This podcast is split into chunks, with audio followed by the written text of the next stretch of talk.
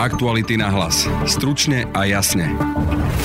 Rok sa mnohí musia rozlúčiť s dovolenkou v zahraničí. Pripravili sme si preto pre vás seriál o dovolenke na východnom Slovensku. V dnešnom podcaste si budete môcť vypočuť prvú reportáž Petra Hanáka zo Spišského hroba. Ja som počul, že Hrhov je dedina, ktorá zaujala aj Georgia Šoroša. Čo je na tom pravdy? Tak e, vyšiel náš článok v New York Times no a o tom, ako sme pohli s nejakou rómskou témou. Korona kríza zasiahne mladých ľudí a najmä absolventov. Môžu mať totiž problém pri hľadaní práce. Budete počuť Nikolu Richterovú z portálu Profesia.sk. Jednoznačne absolventi si už nemôžu až tak vyberať a odporúčame im to možno, že aj reagovať na viacero pracovných ponúk a teda nespoliehať sa na to, že niekde ma zoberú. Komplikácie môžu nastať aj pri hľadaní zamestnania v zahraničí, hovorí Martinka Hanec zo Stredoeurópskeho inštitútu pre výskum práce, ktorý je zároveň aj členom ekonomického krízového štábu. Čo ukazujú výskumy je, že ľudia, ktorí nastúpia na trh práce v časoch krízy, sa táto, tento negatívny efekt s nimi nesie, dá sa povedať, počas celej ich kariéry. Je pondelok 22. júna a vy počúvate podcast Aktuality na hlas. Moje meno je Denisa Hopková.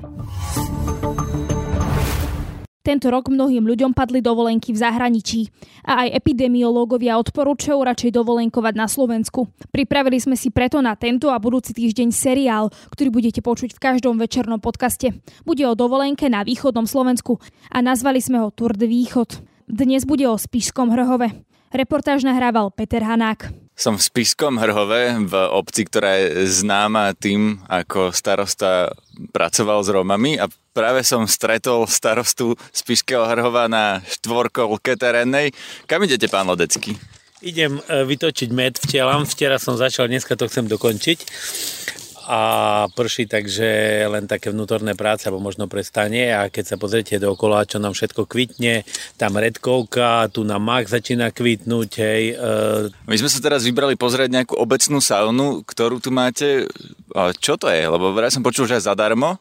No je to zadarmo, alebo my tam pri tej savne pripravujeme aj drevo, aj vlastne zabezpečujeme aj poriadok, takže dobrovoľný príspevok, keď nám nejaký nechajú, tak sme radi, ale je to o tom, že savna s prírodným, e, s prírodným ochladzovaním, e, prídete, máte pripravené drevo, e, zakuríte si, prebehu pol hodiny máte nahriatú teplotu a, a môžete tam tráviť čas. Je krásny výhľad na Spisky hrad, ešte v, v noci Spisky hrad je osvetlený, takže o to je to zaujímavejšie tá noc a, a, a tak ľudia tu chodia, lebo je to viacej tých atrakcií tu na Spiskom hrove, takže dá sa tu krásny deň stráviť, možno aj dva. Ja som počul, že tá sauna je vybukovaná dopredu. Treba sa objednať, či stačí len prísť? Určite sa treba objednať. Teraz neviem ako, ale pred koronou to bolo na 4 mesiace dopredu objednané. A takže tri partie do dňa to stíhajú, takže je to také, no je to tam, je to tam plné, ale keďže je to v lone prírody, tak jedni odídu, druhí prídu, čiže není obava o nejakú masovku, že sa tam pohybujú masy ľudí. Treba dodať asi, že vy aj vaša dcera ste poslanci parlamentu za stranu za ľudí. A keď nezasadá parlament, tak robíte toto, že jazdíte na štvorkolke po obci? Nie, ja chcem povedať, že keď je už iba týždeň, e, budem v parlamente, lebo odchádzam e, na ministerstvo regionálneho rozvoja tak si užívam tento posledný týždeň a chcem využiť všetok svoj čas, lebo prvýkrát sa mi stane, že budem mať nejakého nadredeného nad sebou, pani ministerku, tak e, sa dosť toho obávam a riešim si také veci, že zdravotné prehľadky a tak ďalej, aby som vedel, koľko ma ukrátiť na zdraví, keď skončím a tak. Čiže keď sa vytvorí ministerstvo regionálneho rozvoja pod pani Remišovou, vy budete štátny tajomník? Malo by to tak byť, áno. Takto znie kamenná cesta smerom na obecnú saunu. Hrozne mi škrípe o podvozok. Ja som počul, že Hrhov je dedina, ktorá zaujala aj Georgia Šoroša. Čo je na tom pravdy? Tak e, vyšiel náš článok v New York Times no a o tom, ako sme pohli s nejakou rómskou témou.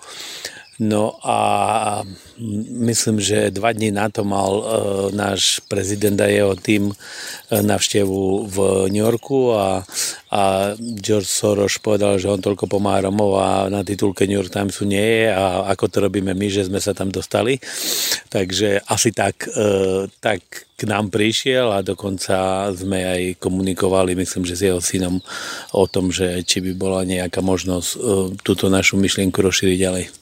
No čo ste mu povedali, aká je tá vaša myšlienka? Keby ste to mali stručne do štyroch ved povedať, čo ste s nimi spravili a ako ste vyriešili tú problematiku. A my sme neriešili rómsky problém, sme riešili vlastne rozvoj regiónu, to znamená jednoducho sme ich, sme ich zapojili do, do práce, normálne sme ich zamestnali, dali sme im robotu, dali sme im plat a viete, dnes, odkedy vymysleli peniaze, už nie je nutné eh, nejaké nové veci vymýšľať, len systematicky to robiť a naozaj netvariť sa a robiť nejaké projekty, ale reálne vytvárať pracovné miesta a zamestnávať tých ľudí. To ste na obci vytvoril pracovné miesta. Urobili sme obecné firmy a sme vytvorili pracovné miesta. Myslím, že e, to maximum bolo asi 100 pracovných miest. E, keď som odchádzal z obce, bolo ich asi 50 vytvorených a takže v lete je vždy viacej a v zime sa to troška mení, takže, takže trvalé pracovné miesta. Však toto všetko, čo sa práve robilo, niekto to musel robiť a vlastne, a vlastne e, pokiaľ máte Romov a sú nezamestnané, ich zamestnáte, tak máte lacnú, voľnú pracovnú sílu, ktorá, ktorá je naozaj schopná sa naučiť a krásne veci vytvárať. A vy už teda nie ste starosta? Ja už nie som starosta asi pol roka. Čau Jošku. Tam robí, čo budú. Mokro je. Mocu, ha, mocu. Dobre majú to pánky kusávne. Prejdu tak? Prejdeme? Majú dobre. Hej. Hej. A Dešiše vybral na obed? Čo mne by nabuť? Teraz ideš? Hej, idem teraz. Do Grofa? Hej. Našli sme aj saunu, ktorá vyzerá z ďalky ako veľký biely skleník. Za ňou sa pasú kravy. Na druhej strane kopca je veľa úľov s včelami. A vyzerá to tu v okolí ako ovocný sad trochu, trochu ako lúka, trochu je tu aj les. A treba sem šlapať do kopca blatom. A je tu aj schladzovacia kaďa s, so studenou vodou, do ktorej rovno tečie voda z prameňa, aspoň to tak vyzerá. Šiel by som sa schladiť po saune. Situácia absolventov univerzít sa na pracovnom trhu zhoršuje. Životopisy uchádzačov si pozerá čoraz menej zamestnávateľov než roky predtým. Samotnú situáciu zhoršuje aj korona kríza. V praxi tak môžu mať mladí ľudia problém zamestnať sa. Informuje o tom portál Profesia.sk. Viac opisuje hovorkyňa portálu Nikola Richterová. Situácia na trhu práce sa výrazne zhoršila. Dá sa povedať, že naozaj evidujeme menej pracovných miest. A minulý týždeň sme evidovali na našej stránke 2990 nových pracovných miest, pričom ešte pred pandémiou sme boli vždy zvyknutí na to, že týždenne prišlo 5 až 6 tisíc pracovných ponúk. Plus ešte sa zmenilo aj to, že momentálne si zamestnávateľia vlastne môžu viac vyberať.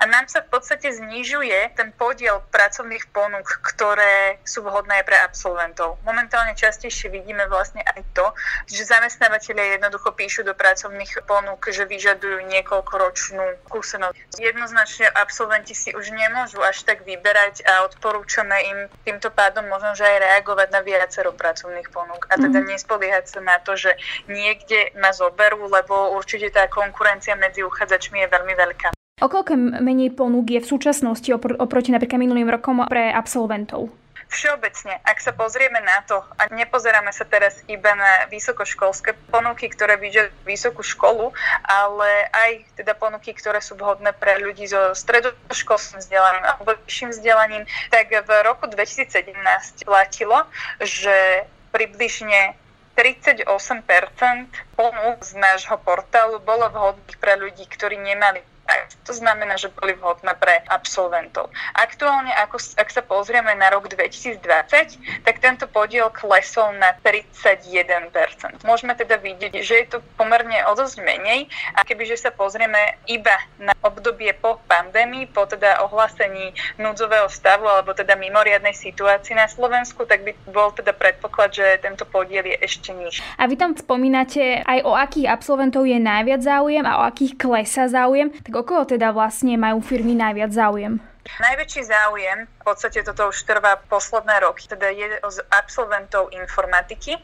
Zároveň však treba povedať, že naozaj vidíme tam ten úbytok, že kým minulý rok si v priemere absolventa informatiky pozrelo 7 firiem. Momentálne už tento počet klesol na 6. Keď sa pozrieme aj na iné odvetvia, tak tam sú možno, že ešte tie poklesy ešte rapidnejšie. V roku 2018 to bolo 6 zamestnávateľov, teraz sú to necelí 4. Čo sa týka ale samotného rebríčka, tak najväčší záujem majú zamestnávať od absolventov informatiky, strojárstva, ekonomiky, spoločenských vied alebo stavebníctva. Čo sa už ale týka nejakých konkrétnych škôl, tak tam v podstate najväčší záujem vidíme o absolventov ekonomickej univerzity. O koho je teda najmenej záujem? O akých absolventov akých odborov? O absolventov odborov, ako je pedagogika, teológia alebo zdravotníctvo či prírodné vedy. Ono ale neplatí, že toto by boli absolventi, ktorí by na trhu práce nemali svoje uplatnenie hlavne to teda platí pre zdravotníkov a pedagógov. Tam je ale hlavný problém s tým, že toto sú často absolventi, ktorí si nehľadajú prácu vo svojom odbore, ale hľadajú si také tie univerzálne pozície. Najviac to vidíme práve pri pedagógoch, zdravotníkoch a absolventoch prírodných vied. A to je aj ten dôvod, prečo vlastne vidíme aj nižší záujem firiem o takýchto absolventov, lebo to v podstate nie sú firmy ako školy alebo nemocnice, ktoré by si ich pozerali, ale sú to často administratívne firmy alebo je jednoducho také tie kancelárske spoločnosti. Môžeme naozaj očakávať vyšší počet nezamestnaných mladých ľudí a ako sa to dotkne našej krajiny. O tom všetkom sme sa rozprávali s Martinom Káncom zo Stredoeurópskeho inštitútu pre výskum práce a tiež členom ekonomického krízového štábu. Čo sme videli počas e, krízy, bol veľmi strmý prepad hlavne tých voľných e, neobsadených pracovných miest. On potom len veľmi pozvolne s otváraním ekonomiky stúpa v skúsenosť e, už aj ako zo Slovenska nejaká prvá, ale hlavne to vidíme aj, v krajinách, ktoré tá kríza zasiahla skôr. No a na takom slabom trhu práce, kde je málo otvorených eh, pracovných miest, mladí ľudia naozaj budú mať problém. Firmy si budú môcť vyberať, čiže naozaj teda je to tak a bude to tak, že napríklad sa budú uprednostňovať skôr ľudia so skúsenostiami a títo mladí ľudia budú o to viac nevyhodnení?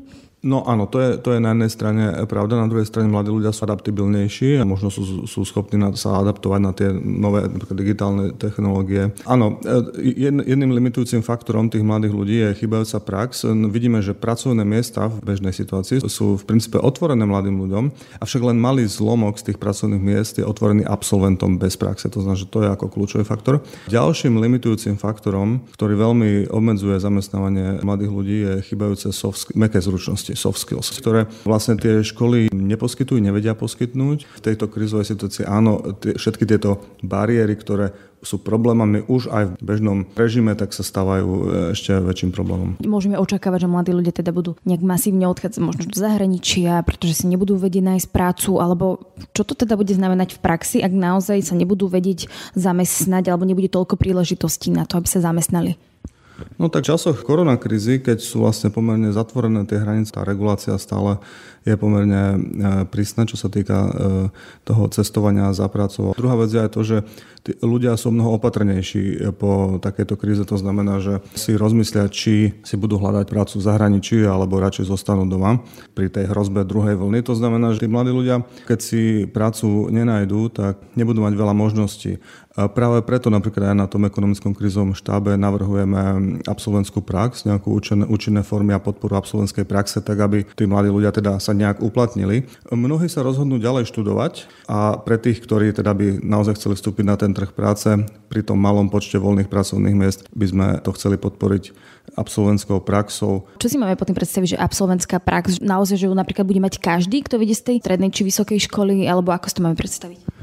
Tak tie detaily ešte nie sú ako nejak dohodnuté, ale tá základná myšlienka je tá, že áno, že absolventi budú mať možnosť vlastne nastúpiť na takú absolventskú prax a bude to podporené štátom, ako to už aj bolo niekoľko rokov dozadu. Bude sa tá absolventská prax týkať každého? Je to, je to štádiu návrhu, takže neviem vám povedať. Samozrejme, z môjho pohľadu by to malo byť široko koncipované a inkluzívne, to znamená, že malo by to byť umožnené všetkým záujemcom, pretože napríklad tá skúsenosť z predchádzajúcej opatrenia, kde tá absolventská prax vlastne vlastne už bola realizovaná na Slovensku, tak sme videli, že pomerne úzko špecifikované to bolo pomerne málo ľudí naozaj sa nakoniec tej praxe zúčastnilo, možno preto, že bol aj ten dopyt menší, ale boli tam aj administratívne zádrhely a také nejaké limitácie, pomerne striktný výber, kde vlastne pomerne málo ľudí tým nakoniec prešlo a teraz je práve potrebné trošku masívnejšie to robiť a inkluzívnejšie a širšie. Študenti nám napríklad teraz v máji budú mať štátnici v júni, dajme tomu, že v júli, v auguste, v septembri si už budú hľadať prácu. Tá absolventská prax ešte asi nie je pre nich reálna. Asi možno, že neskôr možno pre nejakých ďalších absolventov o rok, alebo, alebo je pre nich reálna už teraz?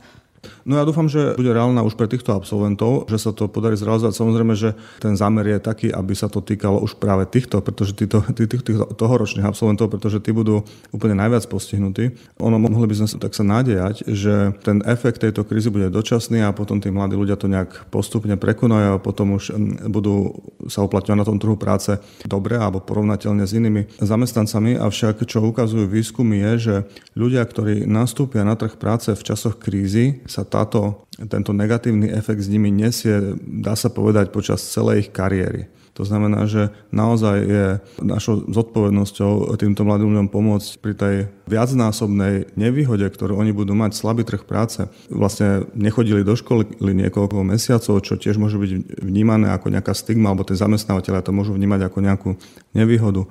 Chybajúce tie niektoré zručnosti Takže tým mladým ľuďom naozaj je potrebné teraz pomôcť. Ja som sa vás pýtala, že či náhodou môžeme očakávať, že budú mladí ľudia odchádzať z zahraničia, pretože ten trh práce bude pre nich viac uzavretý ešte ako, ako bol doteraz.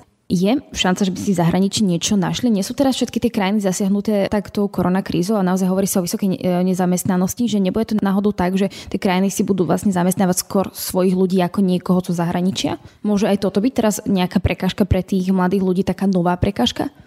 No áno, určite veľmi dobre to hovoríte, lebo to je ďalší faktor, prečo tí mladí ľudia vlastne aj keby teraz sa tak rozhodli, že chcú ísť do zahraničia, tak ten dopyt je aj tam slabší. Avšak je tu jedna vec, ktorá, ktorú si tiež treba uvedomiť, že kríza neovplyvnila všetky sektory rovnako. V niektorých sektoroch práve dopyt po zamestnancoch ešte stúpol a to sú napríklad sektory, ktoré intenzívne využívajú digitálne technológie alebo sú to sektory v zdravotníctve, ale aj niektoré ďalšie a už teraz vidíme, že napríklad z Bratislavy lieta lietadlo do, do Švedska a nosí tam expertov stavebných firiem na turnusy, kde napriek tým obmedzeniam, napriek karanténe vlastne sú spôsoby, ako, ako toto zabezpečiť, pretože stále sa to zjavne oplatí. To znamená, že nejaké tie možnosti tam napriek tomu budú, ale áno, tá kríza je tým, že je globálna, tak vlastne znižuje ten dopyt po zamestnancoch aj v tých e, možných cieľových krajinách. Čo znamená pre krajinu, ak je napríklad vysoké množstvo nezamestnaných mladých ľudí? Tá ekonomika prichádza ten potenciál alebo o tie šikovné ruky a mudré hlavy, ktoré by mohli niečo, nejaké hodnoty vytvárať, ale keďže sa nevedia uplatniť alebo keď ten trh teda nevytvára pre nich tie možnosti, tak ostáva tento potenciál nevyužitý. Tiež vidíme, že nezamestnanosť je determinujúcim faktorom niekoľkých povedzme, sociálnych patológií alebo takých vecí, ktoré nie sú dobré pre spoločnosť. Vidíme, že determinuje zvýšenú kriminalitu, polarizáciu, tie politické preferencie polarizuje do rôznych, alebo radikalizuje do tých rôznych kútov politického spektra. To znamená, že znižuje nejakú koheziu spoločnosti, tiež teda dopadá na zdravotný stav obyvateľov cez ten stres, ale takisto cez nedostatok prostriedkov, keď si nevedia zabezpečiť nejakú zdravotnú starostlivosť.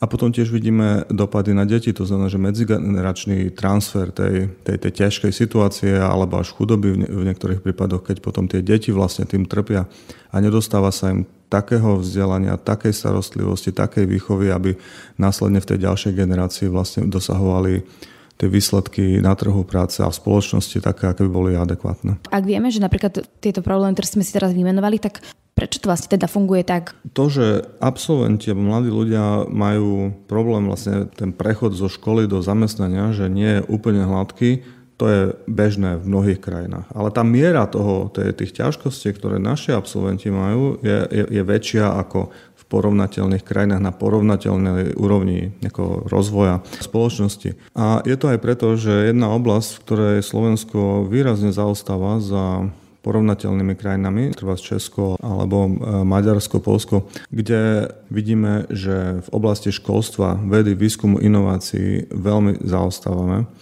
Toto je determinované politikami, ktoré máme vzdelávacou politikou a potom vlastne to, ako sú naše univerzity manažované, ako sú organizované a, a vlastne čo vidíme je exodus nielen potom študentov, ktorí si potom vyberajú školy v zahraničí, ale, ale vidíme aj tie, tie kapacity ako výskumných pracovníkov, univerzitných pracovníkov, ktoré odchádzajú do biznisu, do zahraničia a naše školy potom vlastne len veľmi ťažko, veľmi ťažko sa vedia dostávať na tú úroveň porovnateľnú aspoň s blízkym zahraničím. Čo by teda mali robiť mladí ľudia, ktorí sa chcú napríklad teraz, si budú hľadať prácu, je teda korona, kríza, čo by teda mali robiť, aby, aby sa možno dostali na pozíciu, ktorú chcú? No to je skvelá otázka a veľmi ťažká. Určite by som im odporúčal hľadať si prax, hľadať si prax v tom svojom odbore a možno tej kríze tá spoločnosť vlastne prechádza takou transformáciou a mení sa pomerne rýchlo dopyt po rôznych nových technológiách alebo iných technológiách. A práve tam tí mladí ľudia môžu mať výhodu v tom, že vlastne vychádzajú zo školy, kde tá škola predsa len už ako to, to vzdelanie, ktoré dostali, reflektuje niektoré tieto nové technológie, alebo sú teda tým, že sú mladí, možno bez sú adapt flexibilnejší, vedia sa rýchlejšie adaptovať, možno sa vedia presunúť medzi, medzi regiónmi, to znamená, že vedia rýchlejšie reagovať, flexibilnejšie na to, kde sa tie nové možnosti vytvárajú. A nebáť sa ísť možno trošku do toho rizika a ísť za tým svojim snom a možno niekedy mať aj trpezlivosť v tom, že tá cesta nie je taká, že hneď prídem a budem majster sveta v to, u nejakého toho zamestnávateľa, možno sa tam musím chvíľku dostať, ale mať ten cieľ toho zahrania teda aj to, že kde si teda budú hľadať to pracovné miesto. To je z dnešného podcastu všetko. Tešte sa aj na ďalšie diely seriálu z cestovania po východe Slovenska. Celý tento aj budúci týždeň ho nájdete v našom večernom podcaste Aktuality na hlas. Vypočuť si nás môžete cez Spotify a ďalšie podcastové aplikácie. Ak ste zvedaví na zákulisie a tvorbu našich podcastov, môžete nás sledovať na Facebooku a na našom Instagrame. Ak radi počúvate naše podcasty, môžete nás podporiť kliknutím na Aktuality.sk+. Na dnešnom podcaste spolupracovali Tatiana Škultetiova a Petr Hanák. Pekný zvyšok dňa želá Denisa Hopková. Aktuality na hlas. Stručne a jasne.